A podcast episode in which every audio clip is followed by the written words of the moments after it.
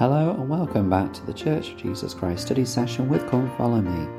I'm your host Matthew Roberts and this is season 4, episode 174 of this daily study podcast. Thank you so much for joining us once again today as we are a bit of a day late, but we still take a pause from our Come Follow Me studies uh, and we have what we would usually have as our regular Monday episode. Uh, we'll also try and release today a, a, second episode to be our first Come Follow Me study for the week as well. Uh, so in this episode, we, as always, we will uh, be sharing any comments uh, that have come from listeners about the Come Follow Me study. Uh, I've not been publishing much onto Facebook this week, so there hasn't been very much uh, from others on Facebook or, or in the emails this week. However, um, there has there has been um, a, an article that we started studying last week, which I'm going to conclude this week, about learning from God's pattern of counsels. If you remember from last week, we had a couple of points we learnt about, which involved knowing your purpose, keeping the Saviour at the centre, and inviting the Spirit by preparing. This article came from the June 2022 uh, Liahona and will continue uh, from the, point, the next point, which is make sure every voice is heard. This is one of the main reasons I think we have to counsel together, or we are encouraged to counsel together uh, when when trying to lead and guide the church in the various levels of councils and presidencies that we have. Um, and of course, this doesn't just apply to church councils, but it applies to family councils as well. Every voice needs to be heard. Elder David A. Bednar taught, quote, Revelation is scattered among the various members of a council, as an issue comes forward for consideration, we need invite and hear counsel from everyone. Uh, and this applies, as I just mentioned, oh, close quote. And this applies as well, as I just mentioned, to family councils as well. Husband, wife, and children need to be able to share their thoughts and insights. Um, President Bonnie, President Bonnie H. Cordon, Young Women General President, said, quote, Sometimes revelation comes through the voice of an eight-year-old, close quote.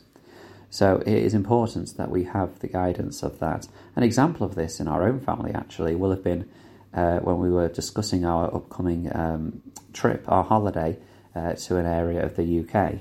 Um, our daughter raised her voice and shared the fact that she hadn't been to London yet, the capital city uh, of the country that we live in, as we were talking about having been there when Josh was our son was younger.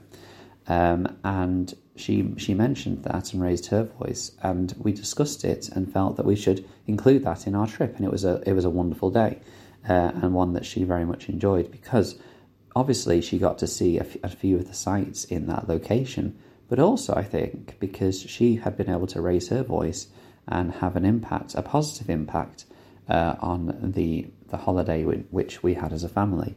Um, so I think you know being able to have everyone include their voice is an important principle of any council. The next uh, quote, point is to seek women's perspe- perspectives. Now, of course, this is without question in, in all settings. Um, in the home, the husband and the wife, if there is if it is a two parent home, must make sure that it includes both individuals' equal views. Um, in church councils, this needs to be done, and in some cases, it needs to be done better uh, having women uh, be, being able to share their perspectives. Um, President J.B. Bingham, uh, Relief Society General President, said, quote, Progress is made when women and men are unified and work together. Your voice as a woman, woman matters. Close quote. And um, Elder Cook, Quentin L. Cook, said, quote, We need to be equally yoked. Um, close quote. So it is something which I think is being better addressed um, at Stake and Ward and other councils that we have a, a voice of sisters in that council and that they are as equal as we can to the voice of the brethren. Because both men and women together will be able to give a more unified and a more um, consistent voice than if it was just men, men or just women. Um, listening to learn uh, is another important principle that is brought out by this article. Um, if you lead the council, whether it's a family council or whether it's a ward council, stake council, or whatever council it is in, in the in the church organisation that is being taken place, and it also even if you're not leading it, you need to be able to listen to learn rather than just waiting for your turn to speak. As humans, it's you know very likely that a lot of the time spent in a council will be sat there formulating your own thought or idea or your own response. And whilst that is important to kind of reflect and have some time to think, we, I would I would argue that that should actually have been done before the council.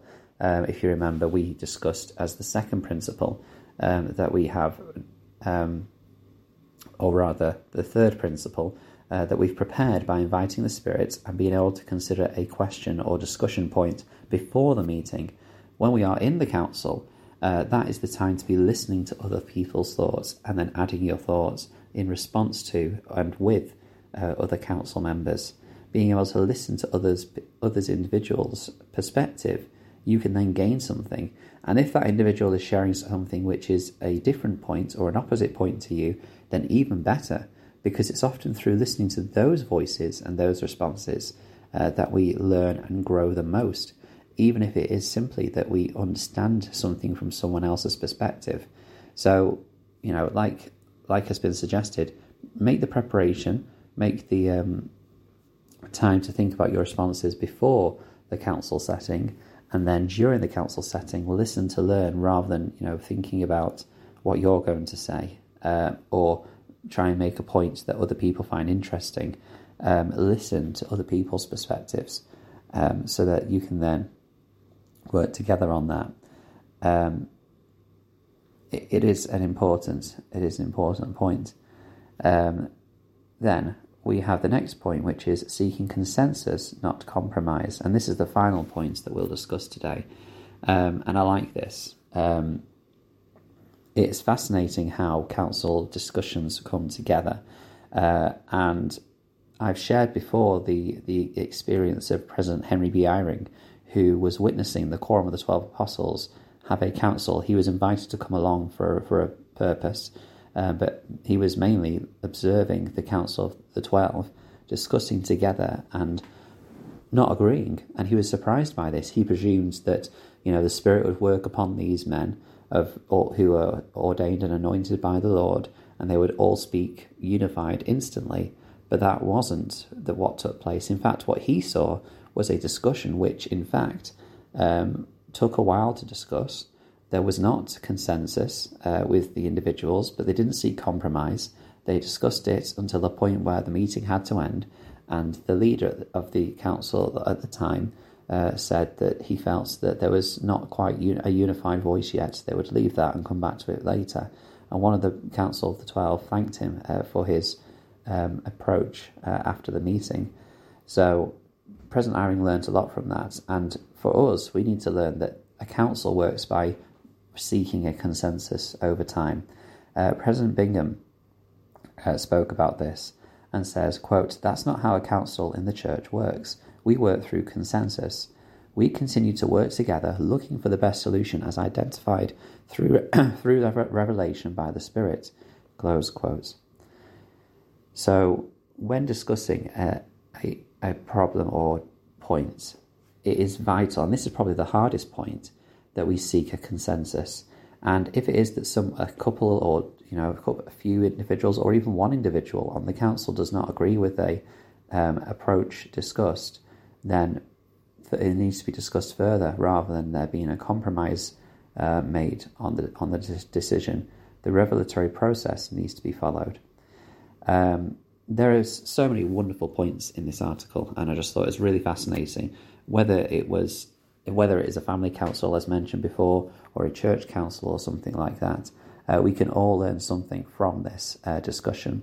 So, thank you very much for sharing your time with us. Uh, please join us uh, in, in, the next episode as we will begin our study of this week's Come Follow Me materials in 1 Kings 17 to 19 with Elijah. Thank you so much for joining us, and until we meet again.